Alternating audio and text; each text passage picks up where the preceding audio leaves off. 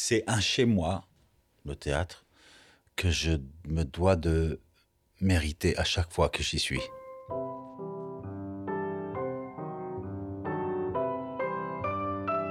Les histoires de 28 minutes.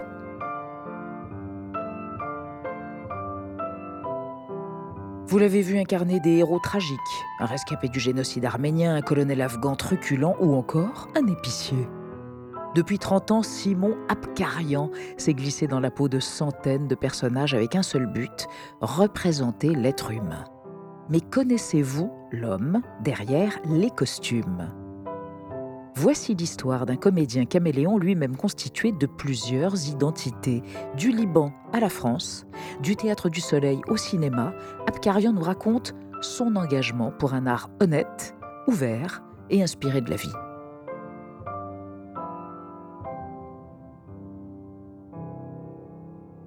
C'est mon père qui est parti du Liban en 58 parce qu'il y avait déjà des événements et moi je suis né en France. Et je suis parti du Liban parce qu'il y avait la guerre. C'était un doux bordel. Il faisait chaud. J'avais jamais vu de cafard dans ma vie. J'en ai vu là pour la première fois. J'avais jamais vu la Méditerranée. Je l'ai vu pour la première fois. C'était une autre vie. Mon école, elle était en pierre. Il y avait des arbres dans mon école, chez les jésuites. Il y avait un mur qui séparait l'école des filles. Donc on avait très vite appris à escalader. Et c'était l'école des sœurs derrière le mur. Non, c'était une douce enfance. Pas riche, on vivait chichement, mais on vivait bien, quoi. Donc on est venu en France, vu qu'on avait des attaches ici, que j'étais né ici, et ma sœur aussi. On est arrivé en France le soir, je me souviens très bien, mon petit frère avait deux ans.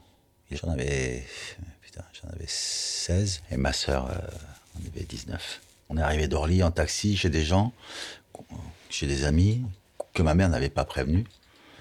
Et euh, on arrive dans l'immeuble, pas, pas de nom, on trouvait pas le nom. Donc on était un peu à la rue, quoi. Ma mère a sonné au hasard chez des gens, une femme a ouverte, française, parisienne. Ma mère elle a dit voilà, on arrive du Liban, tout ça. Elle a ouvert sa porte, elle nous a accueillis. Elle a dit vous pouvez dormir là cette nuit si vous voulez. Elle a quand même été voir le concierge. En fait, nos amis avaient changé d'elle. Mais il y a toujours des moments où ça redonne foi en l'humain. C'est toujours difficile de plier bagage et de dire qu'est-ce qu'on va emmener avec soi, qu'est-ce qu'on va laisser, qu'est-ce qu'on va emmener. Bien sûr, c'est difficile, c'est, c'est, et ça devient de plus en plus difficile. Moi, à l'époque, j'ai pris l'avion. Je suis pas venu euh, avec des gilets orange. Euh, Clordo, c'est un canoë et, et mon frère s'est pas noyé dans la Méditerranée. Mais s'arracher à l'endroit de son enfance, c'est difficile. C'est difficile de voir les parents d'arracher leurs enfants à l'endroit de leur candeur, à l'endroit de leur douceur, à l'endroit de leur vie, à l'endroit de leur vie. C'est bien sûr que c'est difficile. Et de devoir apprendre à parler une autre langue, de s'adapter, et il faut le faire, manifestement, c'est difficile. Et d'aller à la préfecture, de se faire jeter euh, comme une merde parce qu'il manque un papier, parce que ceci ou parce que cela, de passer à travers la bureaucratie, bien sûr c'est difficile. Mais bon, c'est surmontable. Parce qu'il n'y a pas que ça en France. Il y a aussi, de l'autre côté, le sens d'un accueil, le sens de la curiosité de l'autre, le sens du, comment dire, du retour aux, aux fondamentaux euh, humanistes.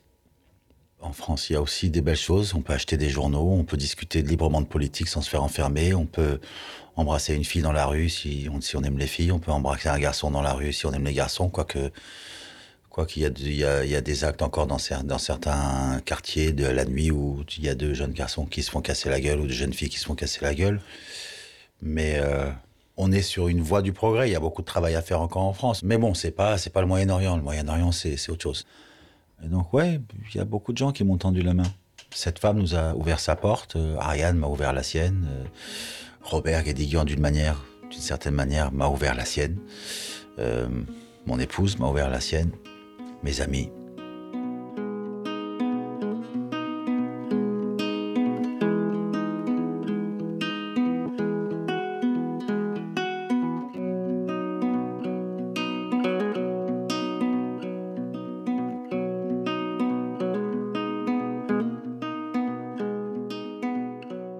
Quand vous faites une rencontre, une vraie, cette personne-là continue à travailler en vous jusqu'au tombeau, quand c'est une vraie rencontre, qui a changé le cap de votre vie, d'un tout petit degré, mais sur la distance, ça fait un- une grande distance qui vous sépare de votre chemin originel, qui était tracé pour vous par la main d'un autre ou d'une autre. Ça, ça travaille en vous jusqu'au bout. Et puis après, euh, c'est l'occasion qui fait le larron, comme on dit. Mais c'est moi, c'est des rencontres. J'ai eu des rencontres importantes dans ma vie.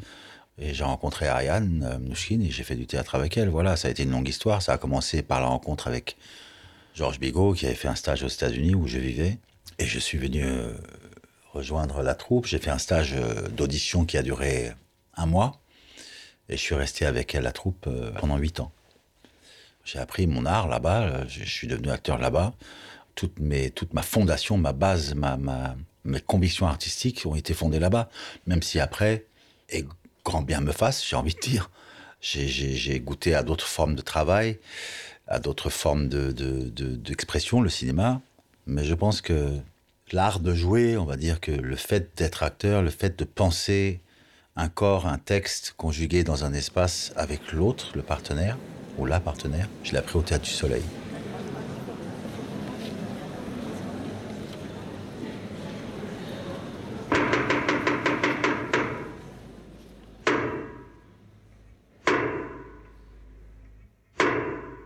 Devient acteur, on n'est pas acteur. On est humain ou pas avant. C'est-à-dire que ça dépend qui vous êtes, combien votre bouclier, votre armure est cabossée ou pas, si vous êtes lisse ou pas, si vous êtes courageuse ou courageux ou pas, si vous, si vous êtes curieuse ou curieux ou pas, si vous avez le sens ou pas. C'est pas une question de talent. Le talent, je sais pas très bien ce que c'est. Le talent, c'est une mesure euh, de paiement, j'ai l'impression. Talent d'or ou d'argent, mais il y a des gens, euh, quand Dieu distribuait du goût, ils ont oublié d'amener leur gamelle. Bah, ça, c'est pas grave, mais ça s'apprend.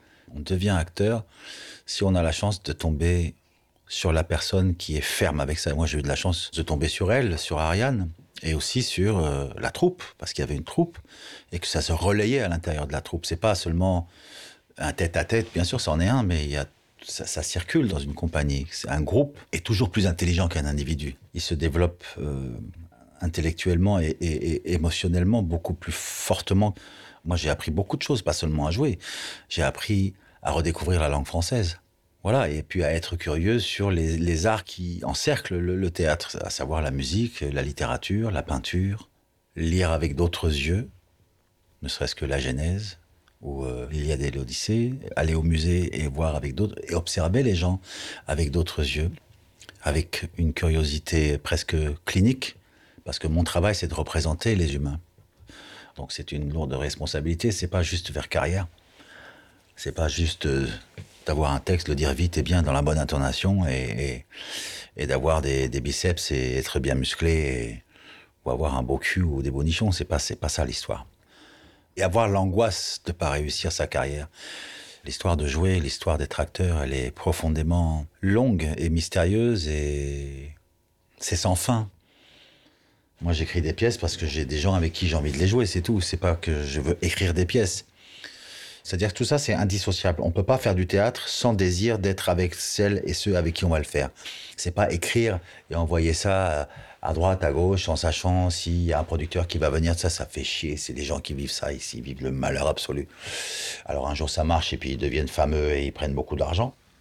Et quand bien leur. Mais moi, j'écris pour, être avec des gens, pour boire des coups avec eux le soir et essayer d'être euh, tributaire de leur force créative qu'ils soient chinois, juifs ou, euh, ou euh, tibétains ou, euh, ou turcs ou kurdes, je m'en fous. À partir du moment où il y a des gens qui essayent de pratiquer un tant soit peu quelque chose qui va faire du bien au plus grand nombre, que ce soit un film ou une pièce de théâtre, je vais avec eux.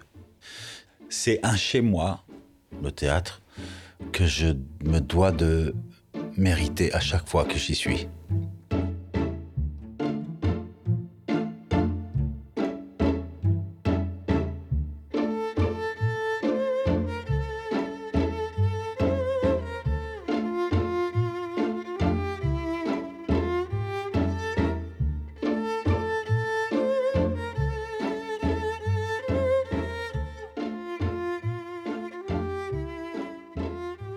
Aller au théâtre, c'est prendre une décision de s'enfermer. C'est une décision grave, c'est-à-dire importante. Donc aller au théâtre, c'est déjà un pas. À l'époque des Grecs, euh, le théâtre euh, avait des vertus. On soignait les gens avec le théâtre. On racontait des histoires, des comédies ou des tragédies pour euh, améliorer la situation mentale des gens, pour pour les élever, pour les questionner, pour les renvoyer à ce qu'il fallait faire ou pas, Le théâtre, pour moi, c'est ça. Il faut faire du théâtre honnête, c'est tout. C'est engagé, je ne sais pas ce que c'est. Un acteur engagé, c'est d'abord une femme ou un homme engagé. On a le sens de la justice ou de l'injustice ou pas. Voilà, c'est tout. C'est pas être un acteur engagé, c'est d'abord être quelqu'un qui a le sens de ça. Si on ne l'a pas, on ne l'a pas. On peut être acteur ou cosmonaute ou cuisinier. C'est pas le métier qui fait ça, c'est l'intégrité qui fait ça. Et c'est est-ce que tu crois juste ou pas qui fait ça? L'industrie du cinéma ou autre fait que il faut fermer sa gueule, dire oui et puis euh, signer le maximum de films ou pas. C'est super. Bon, tout le monde a envie euh, que les salles soient pleines, mais euh, on va pas se taper le cul par terre à faire le tapin pour que les salles soient remplies, non Il faut être honnête avec ce qu'on fait et puis et j'ai envie que les salles soient pleines, croyez-moi, mais je ferai pas tout et n'importe quoi pour le faire. Après, on met sa notoriété à disposition d'une cause que tu crois juste. La cause arménienne, elle n'est pas plus importante pour moi que la cause des femmes ou que la cause euh, des Algériens ou des voilà. C'est la cause arménienne, elle, rayonne sur toutes sur toutes les causes qui lui ressemblent. Bon, elle a la particularité d'avoir un, un, génocide qui n'est pas reconnu, mais moi, ça m'a ouvert à tout. C'est-à-dire que je suis très sensible à la souffrance. Ma communauté m'a ouvert à la souffrance du plus grand nombre. À, dire comment faire pour que ça aille mieux chez lui, chez elle, chez l'autre, chez là.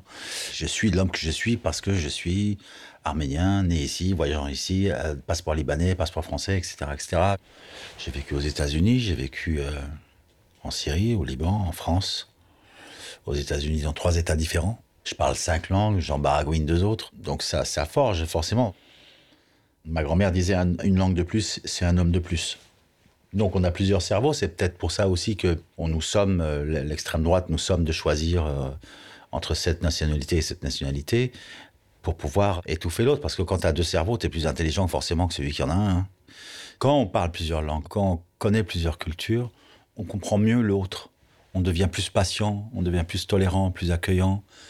Il n'est pas question de souche, euh, de naissance, de sang. Il est question d'intelligence partagée à la plus grande échelle.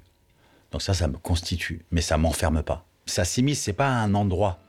Ça bouge, ça, c'est comme le sang, c'est comme un flux. C'est pas une entité ou une identité qui prend la barre. C'est un mélange de plein de choses qui fait que j'avance, quoi. Et je me tiens droit.